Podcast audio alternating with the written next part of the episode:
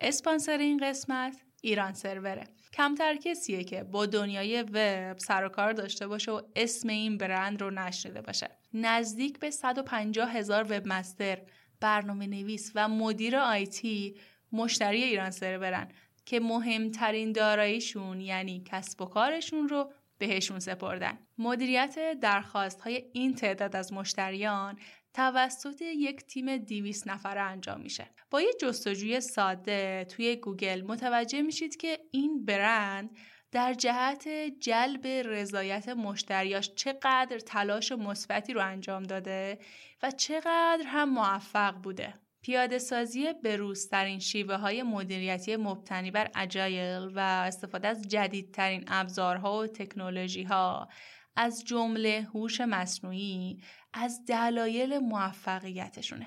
فرقی نمی‌کنه که صاحب یه استارتاپ کوچیک باشین یا مدیر شبکه یا مدیر یه سازمان بزرگ.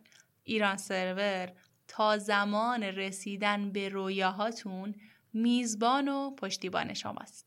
همین حالا می‌تونید با کد تخفیف قاف GHAF که توی کپشن همین اپیزود هم براتون نوشته شده به سایت ایران سرور مراجعه کنید به نشانی ایرانسرور.com و یک میزبانی وب لذت بخش رو تجربه کنید.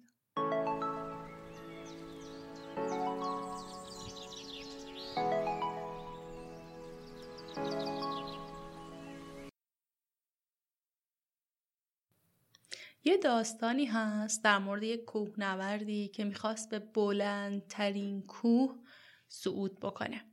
سالها خودش رو برای ماجراجویی آماده کرده بود سالها تمرین کرده بود ولی از اونجا که افتخار اون کار رو فقط برای خودش می‌خواست تصمیم گرفتش که به تنهایی به بالای کوه بره در حین صعود کارش به شب می‌رسه و کوه نورد هم توی شب توی دل تاریکی بلندی ها و پستی های کوه رو هیچی نمی‌بینه. همه چیز سیاه بود و سیاه و سیاه. حتی ابر هم ماه و ستاره ها رو پوشونده بود. همونطور که از کوه بالا می‌رفت یه جایی پاش لیز می‌خوره و به سرعت سقوط می‌کنه. در حال سقوط هم فقط جز سیاهی هیچی نمی‌دید. احساساتش پر بود از وحشت مکیده شدن توسط نیروی جاذبه. همچنان که داشت سقوط می‌کرد تمام لحظات و رویدادهای خوب و بد زندگیش به یادش اومد. وقتی داشت به این فکر می‌کرد که چقدر مرگ بهش نزدیکه و الان که دیگه زندگیش به پایان برسه ناگهان احساس کرد که تناب دور کمرش محکم شد و بین آسمان و زمین معلق موند. تو این لحظه چاره ای نداشت جز اینکه فریاد بزنه. خدایا کمکم کن. ناگهان یه صدای پرتنینی از آسمان شنیده شد که میگه چی می‌خوای؟ کوه نورد میگه ای خدا نجاتم بده. صدا میگه واقعا باور داری که می‌تونم نجاتت بدم کوه نورد میگه البته که باور دارم صدا میگه اگر باور داری تناب دور کمرت رو پاره کن یه لحظه سکوت شد و مرد تصمیم گرفتش که با تمام نیرو به تنابش بچسبه گروه نجات میگن روز بعد یک کوهنورد یخ زده رو در حالی که بدنش از یک تناب آویزون بود و با دستهاشم محکم تناب رو گرفته بود پیدا کردن در حالی که فقط یک متر با زمین فاصله داشت. گاهی برای اینکه به چیزی که می‌خوایم برسیم، به خواسته ای که می‌خوایم برسیم، باید تناب و رها کنیم. سلام. من ماده قربانی هم و این قسمت سیوم از قاف پادکست هست که در شهریور 1400 منتشر میشه. سی قسمت شد. به همین زودی.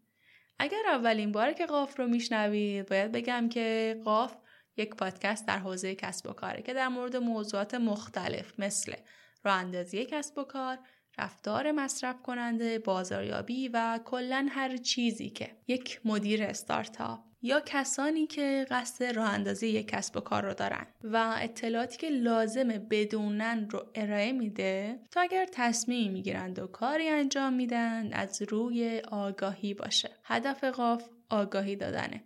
چون بیشتر شکست ها و ضررهایی که متحملش میشیم از عدم آگاهیه. در فصل جدید پادکست در مورد موضوعاتی صحبت می‌کنیم که برای هر کسی که بیزینس شخصی خودشو داره یا دانشجوه و رویای کارآفرینی داره یا نه کارمنده از کارمندی خسته شده می‌خواد کسب و کاری رو اندازی کنه چیزایی رو صحبت می‌کنیم که لازمه بدونه و بهش فکر کنه. موضوعاتی هم که تا الان در موردش صحبت کردیم خیلی متفاوت بودن. از استراتژی قیمت گذاری گرفته تا نحوه انتخاب نام تجاری تا برندسازی تا انتخاب استراتژی و نوآوری و business plan و اینکه چطور اصلا فروشگاه آنلاین داشته باشیم چطور تیم سازی بکنیم و چطور سرمایه جذب کنیم. تو قسمت قبل هم اتفاقا در مورد این صحبت کردیم که آیا کسب و کارها باید وبسایت داشته باشن یا نه. که پیشنهاد می‌کنم حتما برید این قسمت رو بشنوید. و کلی از موضوعات دیگه که در موردش صحبت کردیم شما می‌تونید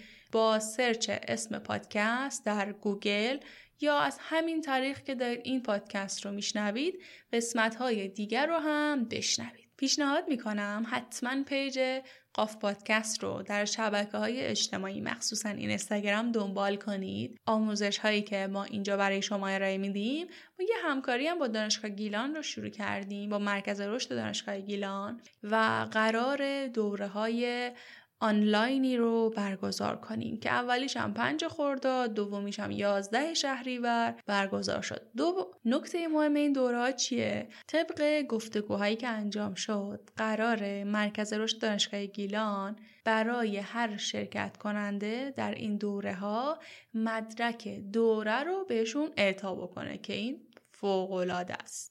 این مدرک هم که می‌دونید دیگه مدرک معتبریه که شما به راحتی می‌تونید توی رزومتون لحاظش کنید. پس یک این دوره برای دانشجوهایی که می‌خوان رزومه سازی بکنن مفیده و دو برای کسایی که می‌خوان کسب و کار خودشون رو شروع کنن. پس حتما پیج ما رو در این اینستاگرام به نشانی قاف پادکست دنبال کنید تا از این دوره ها مطلع شید. اما موضوع این قسمت می‌دونم برای همه مهمه و این چالش هایی که قرار در موردش صحبت کنیم رو اکثر استارتاپ ها تجربه کردن. اما اینجا در موردش براتون صحبت می‌کنیم تا این چالش ها خدایی نکرده برای شما تبدیل به مشکل نشه. می‌خوام از سبک زندگی استارتاپی شروع کنم و بعد بریم سراغ میهمان این قسمت تا صحبتاشون رو از مفهوم استارتاپ و تجربه هاشون رو از چالش هایی که استارتاپ ها باشون مواجه میشن رو بشنویم. زندگی استارتاپی کاملا متفاوته با زندگی عادی و چالش ها و سختی های خودشو داره. طبق آماری که وجود داره 90 درصد استارتاپ ها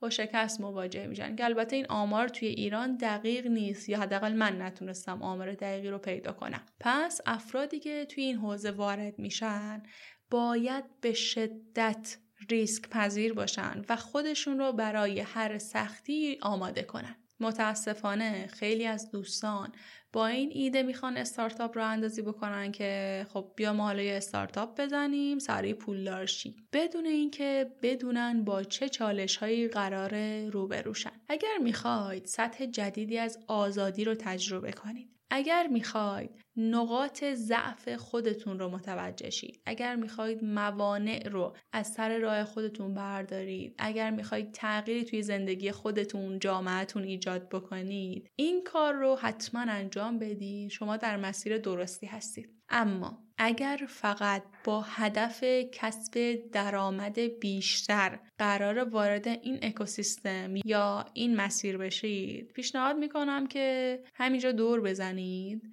و مسیرتون رو تغییر بدید. برای شروع هر استارتاپی همیشه یه عده افراد منفی باف هستن که می‌خوان شما رو ناامید کنن.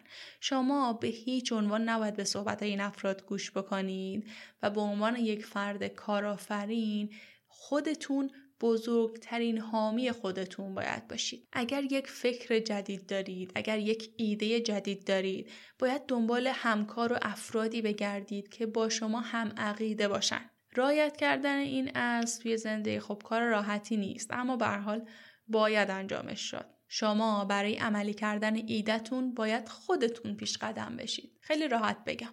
شما باید هفت روز هفته و 24 ساعته کار کنید. یکی از همکارا برای من صحبت می‌کنه میگه که هفت و نیم صبح بود و می‌خواستم به یکی از کارآفرینا پیام بدم ببینم که آیا بیداره یا نه بعد باش تماس بگیرم. میگه در عین ناباوری جوابش این بود که من از صبح بیدارم و دارم کار می‌کنم. گاهی اوقات شما برای تحقق اهدافتون و رسیدن بهش باید از طلوع تا غروب آفتاب کار کنید. این موضوع برای کسایی که با سبک زندگی استارتاپی آشنایی ندارن یکم آزار دهنده است. اما پول نباید تنها انگیزه شما باشه. اگر برای سخت کار کردن آماده اید، بسم الله شما می‌تونید استارتاپ خودتون رو راه اندازی کنید. سبک زندگی استارتاپی مهارت های متنوعی رو نیاز داره.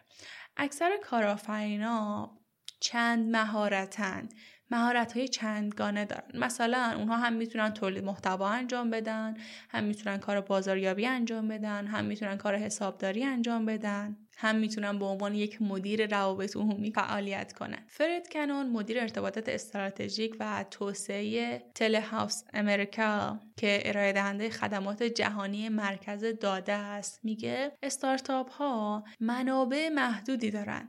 داشتن مهارت چندگانه نظم و انضباط برای ساختن یک کسب و کار خیلی مهمه. اما مهمتر از همه اینه که مؤسس و مالک استارتاپ باید داره یک شخصیت کاریزماتیک و تأثیر گذار باشه. اگر بتونید این ویژگی رو توی خودتون تقویت کنید قطعا می‌تونید استارتاپ خودتون رو هم راه اندازی کنید. اما این قسمت هم میهمان عزیزی داریم که سالهاست تو این حوزه دارن کار می‌کنن تجربه دارن خودشون قبلا استارتاپ داشتن و الان قراره برای ما از تجربیاتشون صحبت کنن. آقای کیارش عباس زاده مدیر گروه شرکت های خانه کسب و کار و مؤسس زودفود یا همون اسنپ فود فعلی. بریم با هم این مصاحبه رو بشنویم. سلام آقای عباس زاده احوالتون چطوره سلام خانم قربانی. روز شما بخیر باشه. خیلی خوشحالم که از این طریق در خدمت شما هست زنده باشید خیلی ممنون از شما که این دعوت رو پذیرفتید تا دقایقی رو برای ما از موضوع مهمی به اسم استارتاپ صحبت بکنیم. حقیقتا بگم چرا خواستم در این مورد صحبت بکنم. چون جدیدن استارتاپ رو یه اسم با کلاسی می‌دونن و احساس می‌کنن که هر کسی استارتاپ داشته باشه فرد با کلاسیه اصلا مهم نیستش که اون استارتاپ کارایی داشته باشه یا نه مهم نیست که مشتری داشته باشه یا نه مهم نیستش که فروش انجام بده یا نه و همه این چیزهایی که شما بهتر از من می‌دونید. گفتم یک بار بیایم حداقل توی قاف پادکست در مورد این صحبت بکنیم که اولی که استارتاپ چیه و بعد حالا یکم بیشتر در مورد این اکوسیستم استارتاپی صحبت کنیم. بفرمایید هستیم خدمت شما. تاریخچه براتون بگم بعد میرم سراغ تعریف استارتاپ. ما مثل خیلی از در واقع چیزهای دیگه که سالهای گذشته تجربهش کردیم استارتاپ هم یه موجی بود. مثل موج هایی که مثلا ما موج یه دوره موج این شرکت های شبکه رو داشتیم. یه دوره موج مثلا بورس رو داشتیم. بعد شد موج استارتاپ. بعد شد cryptocurrency ها و بیت کوین و اینها. بعد دوباره شد موج بورس. و اینکه این موج نوردی آدم ها خیلی سریع همراهش میشن یه معنی خیلی مهم داره. یکی اینکه آدم ها استراتژی ندارن و دو اینکه نگاه افراد به دلایل مختلف اقتصادی و تاریخی که تو ایران زندگی کردن نگاهشون شورت ترمه. اینا جفتش در واقع یه چیزه این دو مورد در در واقع یک مورد هستش. این باعث میشه که ما بر اساس هر چیزی که میاد و ترند میشه هر چیزی که میاد و در واقع مد میشه ما به همون سمت بدیم بدون توجه به اینکه آیا ما پیش نیازها دانش سواد تخصص منابع کافی برای ورود به اون حوزه رو داریم یا خیر؟ وقتی که اینها رو ندید می‌گیریم وارد اون حوزه میشیم خب خیلی از ماها قربانی میشیم خیلی از ماها شکست می‌خوریم. به عنوان مثال زمانی که من مثلا تخصص cryptocurrency رو ندارم وارد مثلا حوزه mining بیت کوین میشم طبیعیه چون تخصصشون ندارم تجربهشون ندارم احتمال اینکه ضرر بکنم آسیب ببینم سرمایه از بین بره خیلی بیشتر میشه. همینطور اگر میام تو حوزه ترید مثلا بیت کوین یا ارزهای دیجیتال دیگه مثلا اونم همین اتفاق ممکنه برام بیفته. بورس هم همینطور استارتاپ هم همینطور. می‌خوام به این نکته اشاره بکنم. زمانی که ما استراتژی بلند مدت نداشته باشیم مثلا خود استراتژی در واقع پلان بلند مدت دیگه. که ما در دراز مدت به چه چیزهایی نمیگیم به چه چیزهایی بله میگیم. کدوم مسیرها رو وارد نمیشیم کدوم مسیرها در راستای اهداف ما هست و وارد میشیم. وقتی این رو نداشته باشیم طبیعتا هر از گاهی هر چیزی که ترند بشه ما تلاش خواهیم کرد که با سوار اون موجه بشیم و طبیعتا هم خیلی از افراد اون آمادگی لازم رو برای این موج سواری ندارن. یه موقع یکی هستش که انقدر آمادگی داره دانش و سوادش رو داره و منابعش رو داره می‌تونه خیلی سریع وارد یه بازاری که ایجاد شده بشه سودش رو برداره و به موقع هم خارج بشه. اغلب افراد این توانایی رو ندارن به خاطر همینه که وقتی یه موجی شکل می‌گیره اونها ازش آسیب می‌بینن و جز بازنده های اون بازار سرمایه یا اون موج خواهند. حالا اینکه استارتاپ چیه؟ استارتاپ و تعاریف خیلی متعددی براش گفتن. مثلا یه تعریف اینه که یه سازمان خیلی در واقع چابکه که به سرعت داره رشد می‌کنه. استارتاپ و مساوی رشد. یه تعریفی که حالا جامع تره و تعریف تلفیقی هستش اینه که استارتاپ یه تیم یا یه سازمانه خب لزوما به شرکت مستقیما رفت نداره. ممکنه شرکت اصلا ثبت نکرده. یه تیم یا سازمانه که چند تا خصوصیت داره. سه تا ویژگی داره. ویژگی اول اینه که پرافیتبله یعنی مدل کسب و کاری که داره و مدل درآمدی که داره سودده هست پس خیریه های ما استارتاپ نیست. یه خاصیت دیگه ای که داره اینه که ریپیتبله یعنی اینکه تکرار پذیر مدلش. مثلا من اگر دارم میرم ملک میفروشم من اگر یک بنگاه املاک دارم و دارم تک به تک ملک میفروشم این repeatable ه اما اگر یه جایی هستش که یه چیز رو یک بار دارم و یک بار فقط می‌تونم بفروشمش این repeatable یا تکرار پذیر نیست. حالا بنگاه املاک من مثال زدم. یا مثلا آموزش. یه معلمی که مثلا به صورت حضوری کلاس برگزار ویژگی سوم scalability یا scalable بودن مقیاس پذیر بودن استارتاپ. یه نفری که داره به صورت حضوری ملک میفروشه. یه نفری که داره به صورت حضوری آموزش میده درسته که یه کسب و کاری داره که سوده هستش تکرار پذیر هم هستش اما مقیاس پذیر نیست. چرا؟ به خاطر اینکه اون فرد محدود به زمانش یعنی هر چقدر که زمان داشته باشه می‌تونه بفروشه یا محدود به مثلا اون فضایی که داره دانشجوها رو اونجا میاره و آموزش میده اگه یه فضایی داره که مثلا سی نفر می‌تونن اونجا حضور داشته باشن به اون سی نفر محدود اگه رستورانی داره که فضای داخلش پنجاه تا صندلی بیشتر نیست محدود به همونجا خب. پس تا یه حدی می‌تونه رشد بکنه. می‌تونه بره فضاشو بزرگتر بکنه. اما به همون اندازه هم باید هزینه بکنه. اما چطور می‌تونن اینها مقیاس پذیر باشن؟ کافی اون کسی که داره آموزش میده یه وب کمه دوربین بذاره توی کلاس. حالا دیگه از همه جای دنیا می‌تونن بیان و اون آموزش رو شرکت بکنن. حالا دیگه مقیاس اون کسب و کار محدود به اون چهار دیواری و تعداد صندلی ها نیست. حالا می‌تونه همون رو آنلاین به صورت وبینار برگزار بکنه بدون اینکه محدود باشه. این معنای مقیاس پذیریه یک استارتاپ هم سوده هستش هم تکرار پذیر مدلش و هم مقیاس پذیره یه خاصیتی هم که به طور کلی برای استارتاپ قائل هستن اینه که مدل های درآمدی و مدل کسب و کارشون من کلیتر اگه بگیم مدل کسب و کارشون زمان شروع درش ابهام وجود داره. یعنی هیچ کدوم مطمئن نیستن که همین مدل کسب و کار جواب خواهد داد. میرن با آزمون خطا و روش های مثل مثلا MVP روش لین تست می‌کنن که کدوم یکی از این مدل های کسب و کار کدوم بازار هدف کدوم مشتری مناسب این چیزی یا محصول یا خدمتی که داره ارائه میشه هستش. و به مرور کم کم از این ابهام در میان تا برسن به یک مدل ثابتی که می‌دونن جواب میده. یه تفاوت اسمی ها یا کسب و کارهای کوچیک و متوسط با استارتاپ هم همینه. خیلی کسب و کار نوپا رو معادل استارتاپ معادل اسمی می‌دونن. اما تفاوتشون اینه که کسب و کار نوپا همونطور که اسمش روشه این کسب و کاری که تازه شکل گرفته. می‌تونه استارتاپ باشه می‌تونه نباشه. خب اسمی چیه؟ اسمی یه کسب و کار کوچیک و متوسطیه که اونم حالا داره به فعالیتش ادامه میده. لزوما هم شاید اول کارش نباشه. تفاوت اصلیشون با استارتاپ اینه که اونا مدل کسب و کارشون مشخصه. اما استارتاپ زمانی که شروع می‌کنه توی مقاطع مختلفه بهش میگن پیوت یا چرخش. ممکنه تغییر مسیر بده. ممکنه ببینه که این تکنولوژی که من دارم ازش استفاده می‌کنم بیشتر از این نمی‌تونم توسعهش بدم. جواب نمیده. تکنولوژی رو عوض کنه. این بازار هدفی که الان من رفتم سراغش اشتباه انتخابش کردم. بازار هدف رو با تغییر بدم. یا ای مثلا ارزش پیشنهادی که من دارم ارائه میدم باید تغییر بکنه. پیوت های مختلفی می‌تونه اتفاق بیفته. چرخش های مختلفی می‌تونه اتفاق بیفته که بر اساس اون مدل لین یعنی بساز بسنج بیاموز یا به چرخ تغییر می‌کنه. میگه شما اون ایده ای که داری خیلی سریع میسازیش به صورت MVP میسازیش. بعد میسنجی که بازخورد بازار هدفت نسبت بهش چطوره؟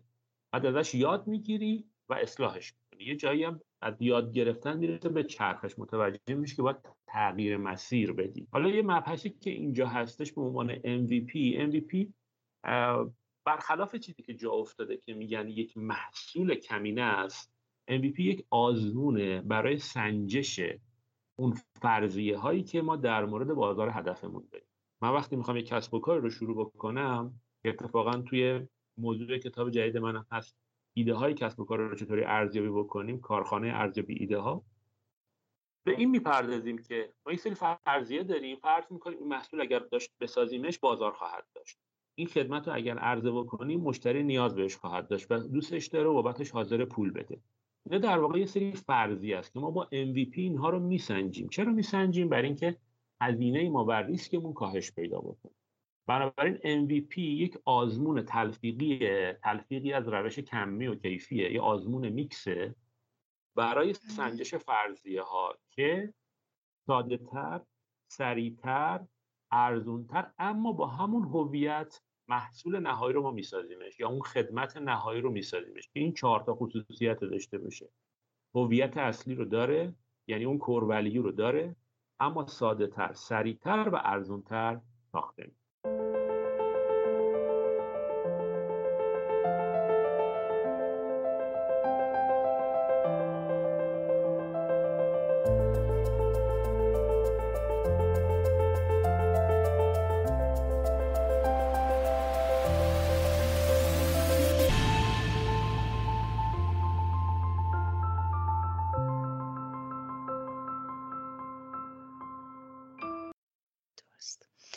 مرسی از توضیحاتتون یک سوالم اینجا حالا پیش میاد. آیا اینکه یک business رو حالا دیگه آره دیگه تقریبا میشه اسم کلی برش بذاریم business رو. تا مدت خاصی داره به عنوان یک استارتاپ بخوایم بشناسیمش؟ یعنی مثلا یه مرحله هستش که استارتاپ دیگه تبدیل بشه به یه business. این شکلی هست؟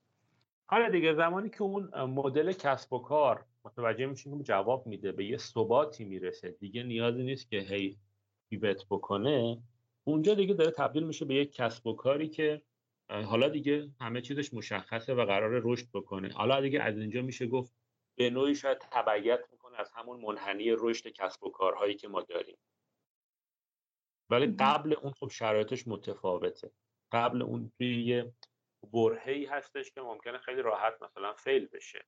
ما آماری داریم که خیلی از استارتاپ ها فیل میشن و ریسک در واقع شکستشون خیلی زیاده. درست. استارتاپ در واقع یه جور مرحله آزمون و خطاست برای یه مدل حالا کسب و کاری دیگه تقریبا اگه بخوایم خلاصه بگیم.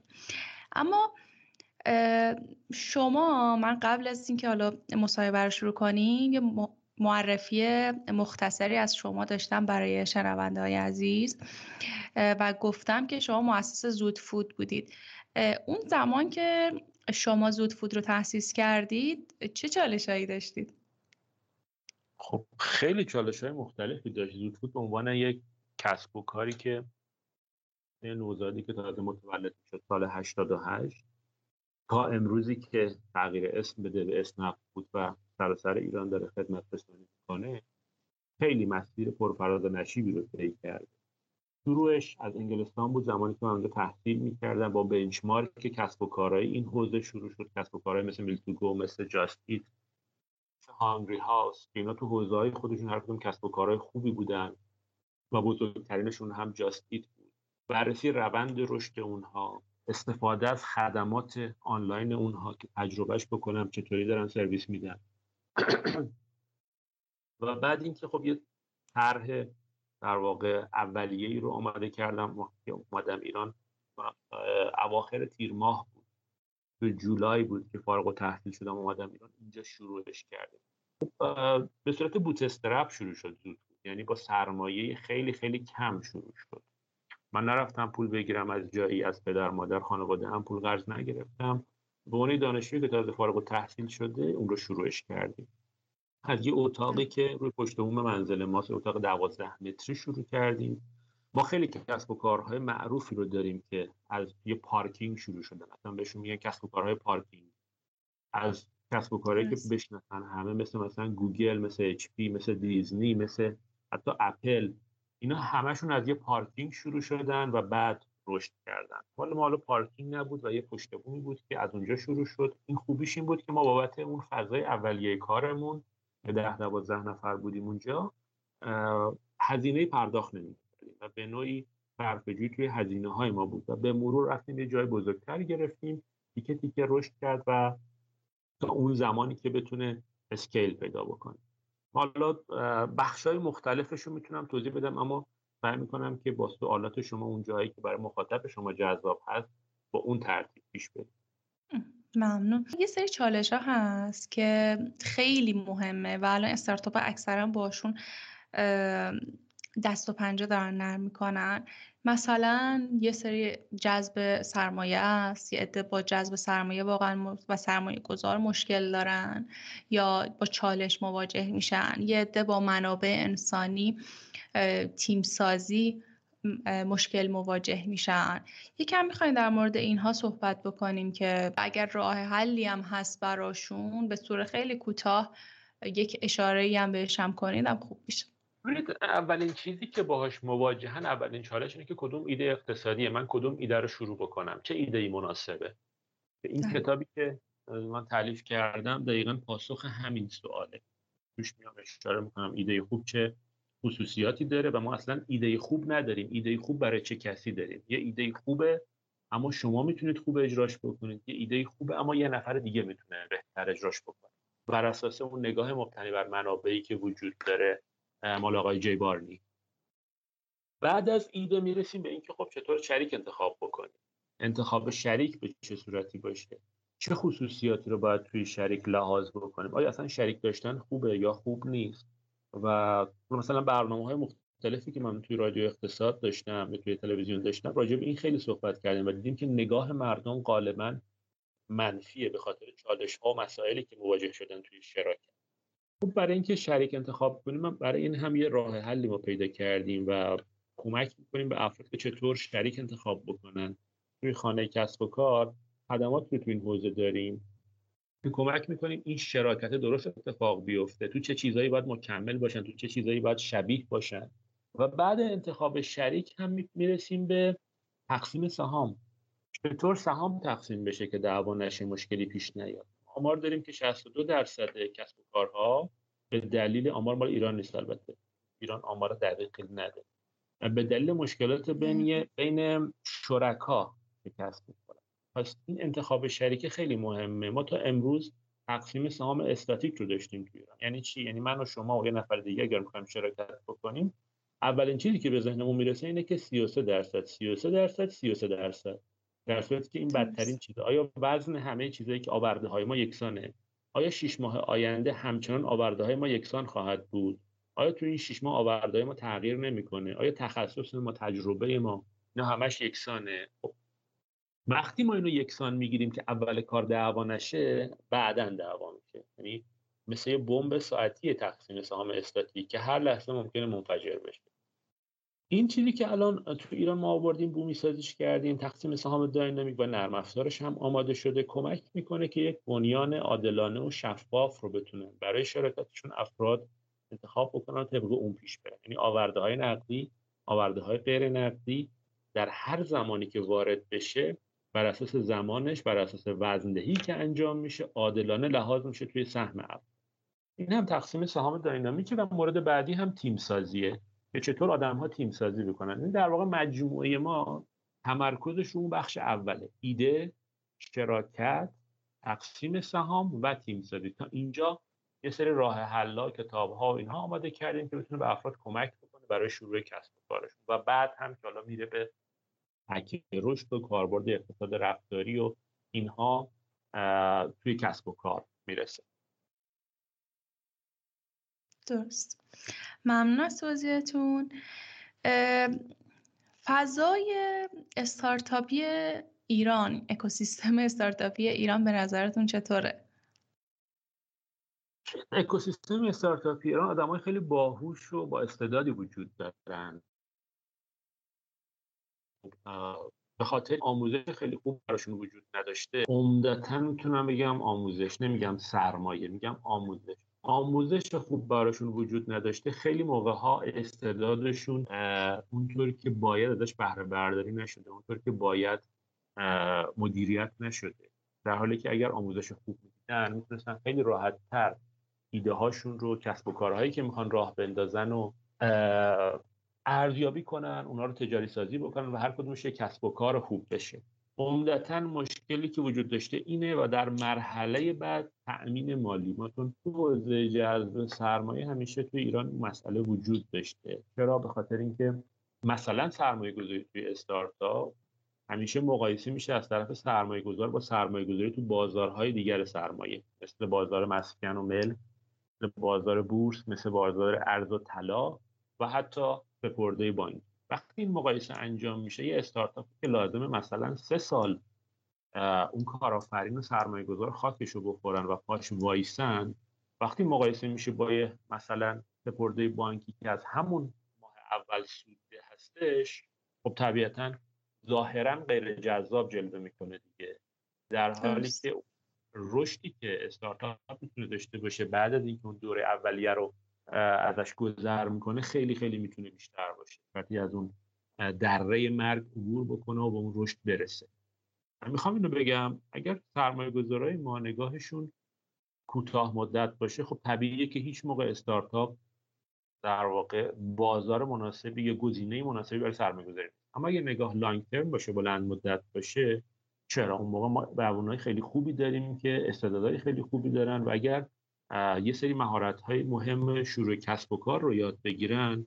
خیلی خیلی کسب و کارهای بزرگی رو می‌تونن بسازن و من مقایسه می‌کنم با زمانی که خود من شروع کردم جوانایی که امروز هستن خیلی با استعدادتر و با دانشترن و خیلی جای رشد بیشتری دارن به نسبت ماهایی که مثلا سال 88 شروع کردیم بدون اینکه منتور خوب داشته باشیم بدون اینکه این همه آموزش باشه بدون اینکه کتاب دهنده و پارکار فناوری انقدر حمایتمون بکنن این چیزها نبود. اگرچه امروز اگر آموزش ها بیشتر شده آموزش های زرد هم بیشتر شده. یعنی این خطر هم هست.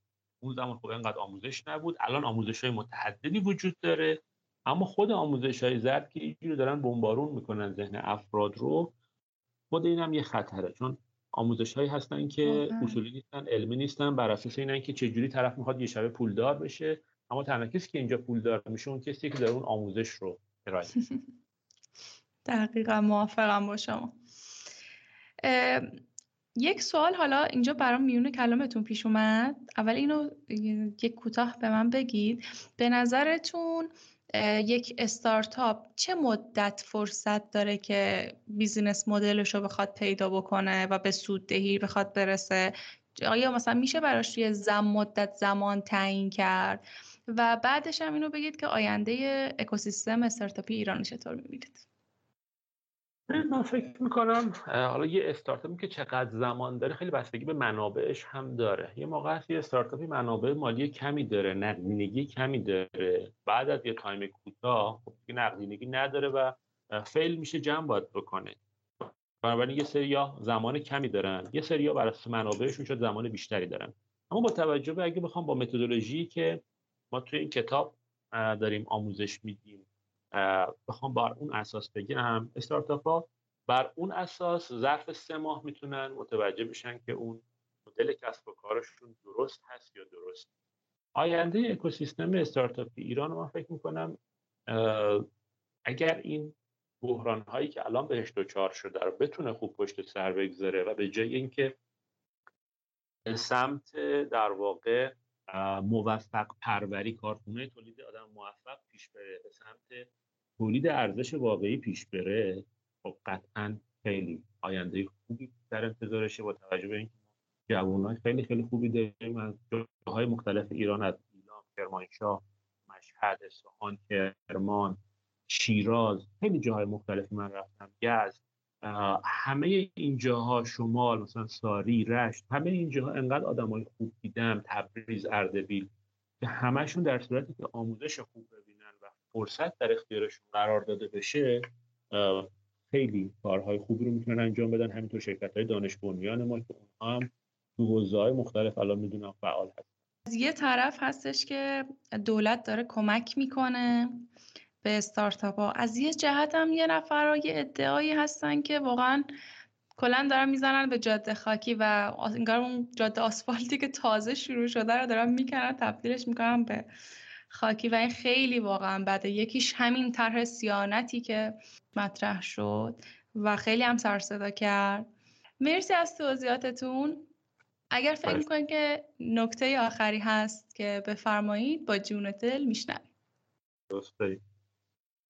من پیشنهادی که دارم اینه که هر کسی که تو حوزه کسب و کار مسیرش رو از این در واقع جاده می‌بینه برای شروع با آموزش شروع بکنه. چون خیلی تحقیقات مختلفی چه داخلی چه خارجی انجام شده و حتی دیدبان جهانی کارآفرینی جم Global Entrepreneurship Monitor به نتیجه رسیده که تو ایران هم باید روی آموزش اصولی و درست نه هر آموزشی آموزش اصولی و درست. کسی که خودش توی مسیر چهار بار شکست خورده مسیر رو رفته چهار تا چیز موفق هم ساخته هم شکست خورده هم موفق شده. در عمل علاوه بر اینکه علمشو داره در عمل هم اینها رو تجربه کرده.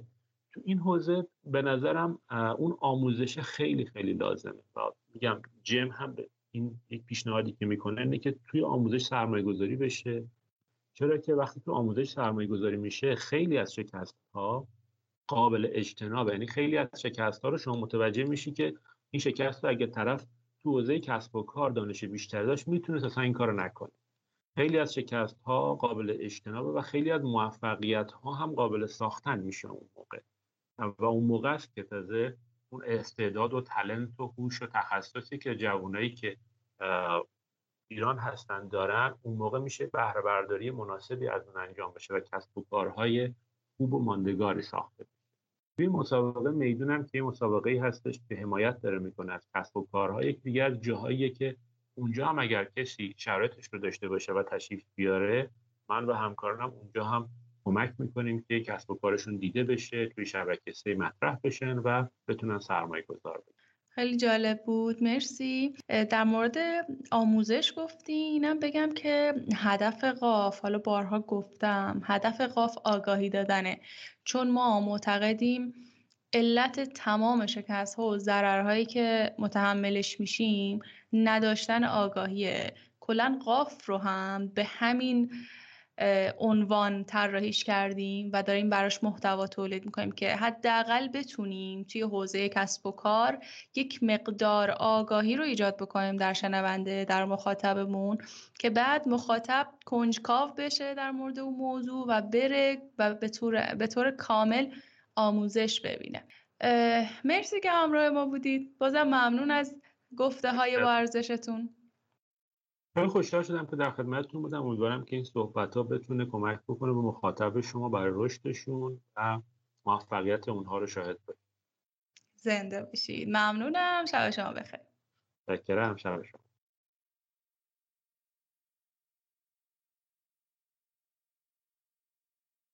وقتی از دلایل شکست یه سری از استارتاپ ها صحبت می‌کنیم مسئله که خیلی بولد میشه مسئله تیم هستش. و ما به راحتی می‌بینیم که چطور اختلاف بین هم گذاره یک استارتاپ باعث میشه که منابع، سرمایه و وقت اون استارتاپ یا اون کسب و کار نوپا به راحتی هدر بره. به خاطر همین در مورد این حوزه می‌خوام چند تا نکته بهتون بگم. در اکثر مواقع اعضای تیم استارتاپی معمولا یا دوستان دوران دانشجویی یا رفقای قدیمی هم هستن. زمانی هم که کسب و کار رو شروع می‌کنن ذهنشونم معطوف میشه به ابعاد تجاری و مالی کسب و کار. به خاطر همین معمولا توافقهایی که با هم انجام میدن مشارکت هایی که با هم دارن به صورت شفاهی میان با هم صحبت می‌کنن پراکنده با هم در موردش صحبت می‌کنن. پس اینها واضح نبودن وظایف هم واضح نبودن درصد مشارکت هم واضح نبودن میزان سرمایه گذاری هم دیگه باعث میشه که روابط دوستانشون خدشه دارشه چرا در مراحل اولیه معمولا این شکلی برخورد می‌کنن هم بنیانگذارها؟ چون که هنوز طرز فکرشون اینه که رفاقتی بخوان یک کار رو پیش ببرن. ولی وقتی کسب و کار رشد می‌کنه مقیاس پذیر میشه اونجاست که دیگه اختلاف ها بروز پیدا می‌کنه و خودش رو نشون میده. یکی از ویژگی های تیم استارتاپی اینه که خب کوفاندرها یا هم بنیانگذارها نسبت به کسب و کار یه حس مالکانه دارن یه حس تعلق خاطر دارن. به خاطر همین گاهی دلسوزی هایی که برای اون استارتاپ انجام میدن باعث ایجاد مشکلات ریشه‌ای و زیادی میشه. به طور مثال یکی از مشکلات جدی که پیش میاد عدم تفا... توافق اعضای تیم در مورد تصمیمات و اقداماتی هستش که استارتاپ باید انجام بده. توی این فرایند تصمیم گیری همیشه یه سری دخالت هایی انجام میشه که فرایند تصمیم گیری رو برای مدیریت اون استارتاپ سخت می‌کنه. به خاطر همین لازمه که توی قرارداد هم بنیانگذارها درباره روش تصمیم گیری و حاکمیت نظر جمعی هم صحبت بشه. همچنین لازمه که مدیرعامل استارتاپ به عنوان بالاترین مقام اجرایی اون از اختیارات اجرایی مخصوص به خودش برخوردار باشه تا بتونه خیلی راحتتر کسب و کار رو مدیریت بکنه. اگر چنین توافقی ایجاد نشه خیلی زود اون استارتاپ از هم میپاشه. یکی از چالش های رایجی که خب ما باش مواجه میشیم سهام هستش تقسیم بندی سهام. بعد از یه مدتی اعضای تیم استارتاپی خودشون رو همیشه دارن با همدیگه مقایسه می‌کنن. دارن حرفشون رو کاری که دارن انجام میدن رو دارن با هم مقایسه می‌کنن. بعد احساس می‌کنن که خب در مقایسه با کاری که دارن انجام میدن استحقاق سهام بیشتری رو دارن. تعیین و تقسیم بندی سهام برای اعضای تیم استارتاپی یکی از کارهای مهمیه که باید هم واقع بینانه انجام بشه هم درست انجام بشه. که میهمان برنامه هم بهش اشاره کردن. کوفاندرهای یک استارتاپ بیشتر از هر شخص دیگه ای از جزئیات امور بیزینس مدل خودشون از درآمدزا بودنش و به طور کلی از طرح کسب و کارشون اطلاعات مالی گرفته تا اطلاعات فنی مطلع هستن. قطعا در اول کار بین کوفاندرها قراردادی تنظیم میشه. اما قرارداد خوب قراردادیه که توافقهایی رو روی عدم رقابت و عدم تعارض منافع رو هم شامل بشه. شما دارید یک کار تیمی انجام می‌دید. دستاوردی که به دست میارید یک کار تیمیه. دانشی که دارید یک دانش جمعیه. حالا فرض کنید اگر یکی از اعضای تیم بعد از یه مدت بخواد از کار شما جدا بشه. جدا بشه بعد میره چیکار می‌کنه؟ دقیقا مشابه با business شما biz... مدل استارتاپ شما یک بیزینس رو راه اندازی می‌کنه. پس این خیلی مهمه که شما کسایی رو که دارید وارد تیمتون می‌کنید در مورد عدم تعارض منافع و عدم رقابت پذیر بودن در آینده برای کسب و کاری که حالا ممکنه برای خودش داشته باشه حتما باش قرارداد تنظیم بکنید و در موردش صحبت بکنید. در هر صورت هر شرایطی. اگر قرار شد که یکی از همکارهای شما یکی از اعضای تیم استارتاپ شما یکی از کوفاندرها به هر دلیلی از گروه خارج بشه قطعا این خارج شدن باعث میشه یه سری تنشها در گروه ایجاد بشه. یکی از چالش های اصلی که هم بنیانگذارها باهاش مواجه میشن اینه که خب اون فردی که الان گروه رو تیم رو ترک کرده سهامش الان چی میشه؟ پس حتما باید در مراحل اولیه شکلگیری یک استارتاپ در مورد این موضوع هم صحبت بشه و توافقاتی انجام بشه قراردادهایی رو باید تنظیم کرد. که نه اون فردی که داره از تیم خارج میشه متضرر بشه نه اعضای تیم از هم بپاشه و ندونه که باید تو این وضعیت چه کاری انجام بده. شما وقتی در اول کار چنین قراردادی رو تنظیم می‌کنی چنین تصمیم گیری رو انجام میدی بعدا اگر شرایط مشابهی پیش بیاد دیگه وقت زیادی رو برای حل اون چالش نمی‌ذارید و هزینه چانه زنی اعضای تیم رو کاهش می‌دید و خیلی راحت مسئله حل و فصل میشه.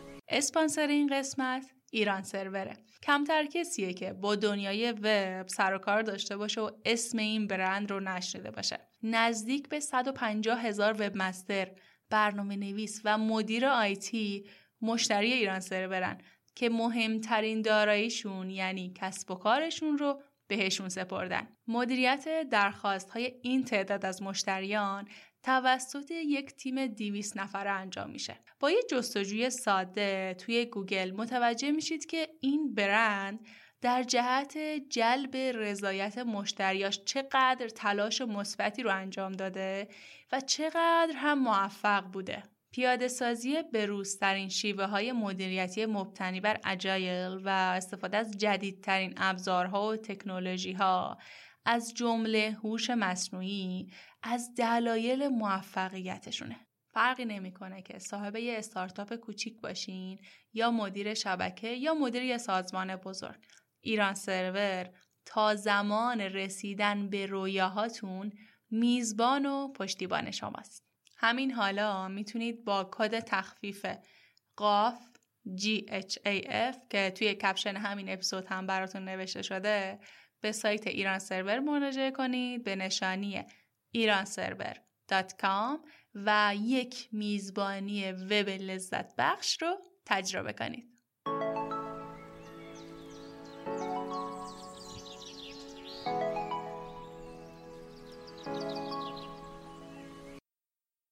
رسیدیم به آخر اپیزود. چیزی که شنیدید قسمت سیوم پادکست قاف بود با موضوع چالش های استارتاپی. به طور خلاصه اول اپیزود در مورد سبک زندگی استارتاپی گفتیم. بعد هم میهمان ما در مورد مفهوم استارتاپ صحبت کردن در مورد چالش های استارتاپی صحبت کردن در مورد تجربه خودشون صحبت کردن و در ادامه هم در مورد بزرگترین چالشی که استارتاپ ها باش مواجه هستن صحبت کردیم و راه حل هایی رو گفتیم که همون اول کار باید بهش فکر کنید و توجه کنید. چالشی بزرگ به اسم تیم بنیانگذاران. در پادکست قاف تمام تلاش ما اینه که به کسایی که قصد راه اندازی کسب و کار رو دارند یا اینکه الان صاحب کسب و کاری هستن کمک کنیم تا در این راه مطمئن تر قدم بردارن تمام مطالبی که اینجا ارائه میشه کاملا رایگان هستش به رایگان هم منتشر میشه. اما اگر کسی نیاز به مشاوره داره نیاز به مشاوره خصوصی داره می‌تونه به ما پیام بده. تیم قاف با همکاری پری از پادکست ناجی workshop چهار ساعته آنلاین رو داریم برگزار می‌کنیم. به اسم از اعتماد به نفس تا راه اندازی کسب و کار که به طور کامل قراره در مورد مطالب مثل اعتماد به نفس در مورد مطالب مثل business model در مورد طراحی persona و شناخت مشتری هدف در مورد کمالگرایی و خیلی چیزهای دیگه که لینک که لینک workshop رو براتون می‌ذارم صحبت کنیم برای اطلاعات کامل حتما مطالعه کنید برای ثبت نام در دوره هم می‌تونید با ما ارتباط برقرار کنید از طریق شبکه های اجتماعی یا وبسایت ما. آدرس تمام شبکه های اجتماعی قاف هم هست قاف پادکست. و اما این آخرین قسمت از فصل دوم قاف پادکست بود که ما داشتیم در مورد راه اندازی کسب و کار صحبت می‌کردیم. یه مدت نیستیم یه مدت نیاز داریم که برنامه ریزی انجام بدیم. یه مدت نیاز داریم که مطالب بسیار مهمی رو و بسیار مفیدی رو برای فصل سوم برای شما آماده کنیم. پس یه طول غیبتی داریم که به زودی برمیگردیم بهتون قول میدیم. اما شما حتما اپیزودهای قبلی پادکست رو بشنوید. منتظر اپیزودهای جدیدم باشید. حتما پادکست رو به دوستانتون به آشناهاتون معرفی کنید. توی استوری این استگرامتون حتما حتما ما رو منشن بکنید ما دوست داریم بدونیم که شما کجا و در حال چه کاری پادکست میشنوید. به خاطر اینکه این فیدبک هایی که شما می‌دید به ما کمک می‌کنه تا بدونیم که محتوایی که برای شما تولید می‌کنیم به چه صورت باشه بهتره. پس حتما ما رو در شبکه های اجتماعی دنبال کنید. اگر هم موضوعی هست که دوست دارید ما در موردش صحبت بکنیم حتما با ما در میون بذارید. می‌تونید به ایمیل ما ایمیل بفرستید یا در شبکه های اجتماعی با ما در ارتباط باشید. آدرس ایمیل ما هم هست gmail.com وبسایتمون رو هم که دارید. در مورد ماهنامه هم بازم می‌خوام بهتون بگم که حتما برید توی سایت عضو بشید. عضو وبسایت بشید. اون گزینه اشتراک فعلا مشکل فنی داره. وقتی عضو بشید اونجا ما ایمیل های شما رو داریم. ماهنامه پادکست رو که شامل اطلاعات مفیدی هست اخبار مقالات مهم در سطح بین المللی هستش رو براتون ترجمه می‌کنیم و به طور ماهانه براتون منتشر می‌کنیم. پس حتما به وبسایت سر بزنید و اونجا فرم عضویت رو پر کنید. اگر هم شما business ی دارید دوست دارید حامی مالی قاف پادکست باشید می‌تونید با ایمیلمون در ارتباط باشید.